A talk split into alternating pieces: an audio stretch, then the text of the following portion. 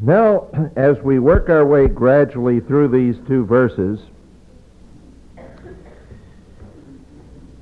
we realize that we are to present our bodies, as Paul has already told us in the sixth chapter of Romans. Once we presented our bodies to sin for sin's service, and now that we have been redeemed by his blood, we are to present our bodies to Christ for his service. So we're to present our bodies. You are to present your body to him for service. All the way through, we've chosen as our theme your reasonable service. And today we come more directly to that core of that theme where we talk about that reasonable service. Let's read the two verses again to get everything in mind and then come back to the remainder of the first verse, which we will finish today. I urge you then, brothers, because of these mercies from God, to present your bodies as a living, holy, pleasing sacrifice to God, which is the reasonable way to serve Him in worship. And don't be conformed to the way of our modern age, but be transformed by the renewal of your mind, so that you may be able to determine what God's good and pleasing and perfect will is. We've talked about the fact that Paul, and God through Paul, obviously, urges us rather than commands us to present our bodies. Because he wants us to do so out of thanksgiving for the mercies, the graces of God that have been showered upon us in spite of our sin and iniquity all those wonderful facts of salvation about which he has spoken in the 11 chapters preceding. We also talked about the fact that God wants your body. He wants that body of yours with all of its members dedicated to Him, consecrated to Him for service. And now, as we talk more directly about that service itself, we read that your bodies are to be a living, holy, pleasing sacrifice to God, which is the reasonable way to serve Him in worship. Your body, the body of each one of you, was already, has already been sacrificed in Christ. That's what we read back in the sixth chapter of Romans. We might turn to verses 6 and 13. Knowing that our old person was crucified with him, that is, with Christ, so that the body of sin might be made ineffective. In other words, this body with all of its sinful habits and patterns and desires was put on that cross, not literally, but in Christ.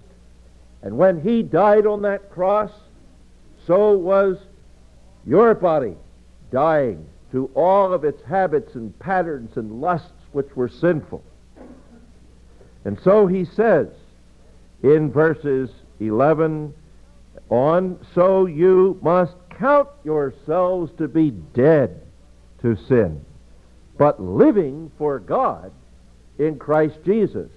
Not just yourselves in terms of your souls, which we so often think about, but yourselves in terms of your body, which is his deep concern all through this sixth chapter and seventh chapter, that body which he has to struggle with, that body which is habituated in the wrong way, that body which fights every desire of his heart and of his mind to please God at every turn.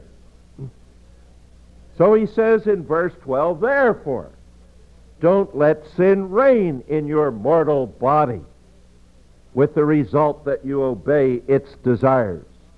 And don't present your bodily members to sin as weapons or instruments of unrighteousness, but rather present yourselves to God as persons who have been resurrected from the dead and are living, and your members as instruments of righteousness.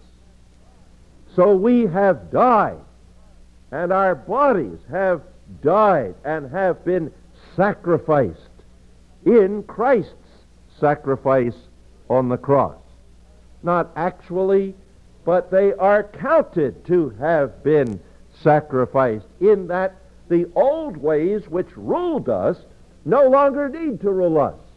Christ has made them ineffective by his death. Christ has made those habits which ruled and controlled your life no longer your master, but now they can be removed and can be replaced by new biblical patterns and ways because your body, not just your soul, but your body has been resurrected to newness of life. Not in the final sense of the resurrection of the body, which someday will actually turn into a brand new body, unable to be affected by pain or injury or sin or its consequences in any fashion. But right now, your body, in a spiritual sense, has been raised. That is, it is now able to serve Jesus Christ in ways in which it was not able to serve him in years past. It is now alive to God, whereas once your body was dead to God and was alive only to sin and its will. Now your body, not just your soul, but also your body can respond to God in positive ways to serve Him and to honor Him. That's the wonderful teaching of this book of Romans.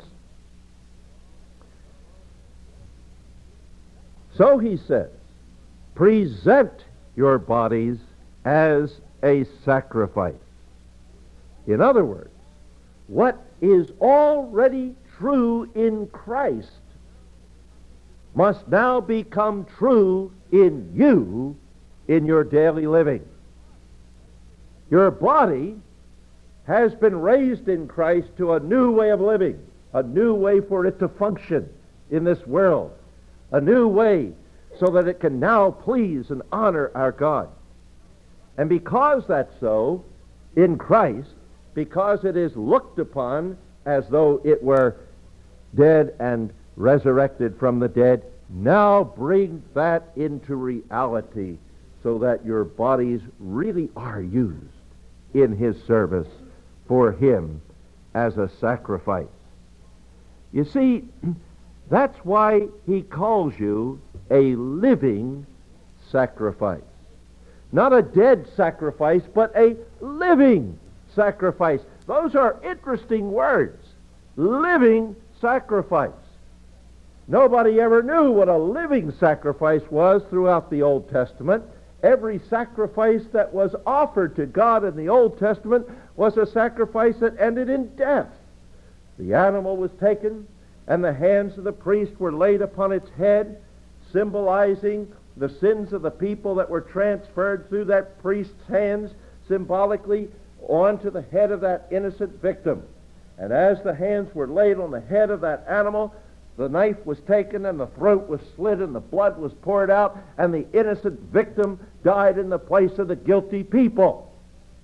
All prefiguring the coming of the Lamb of God, our Lord Jesus Christ, who shed his blood on the cross for our sins as our substitute. That's what happened to an offering in the Old Testament. And it was consumed. It was eaten and burned or whatever the final outcome might be for that offering. But the offering meant death. The offering meant the end of something. The offering meant the putting away of something. It was negative. But now, there's a new element that we're to think about in connection with sacrifice. This element has to do with something positive. It's a living sacrifice. A sacrifice, yes, that means death to the old ways, but also means resurrection and newness of life to the new ways.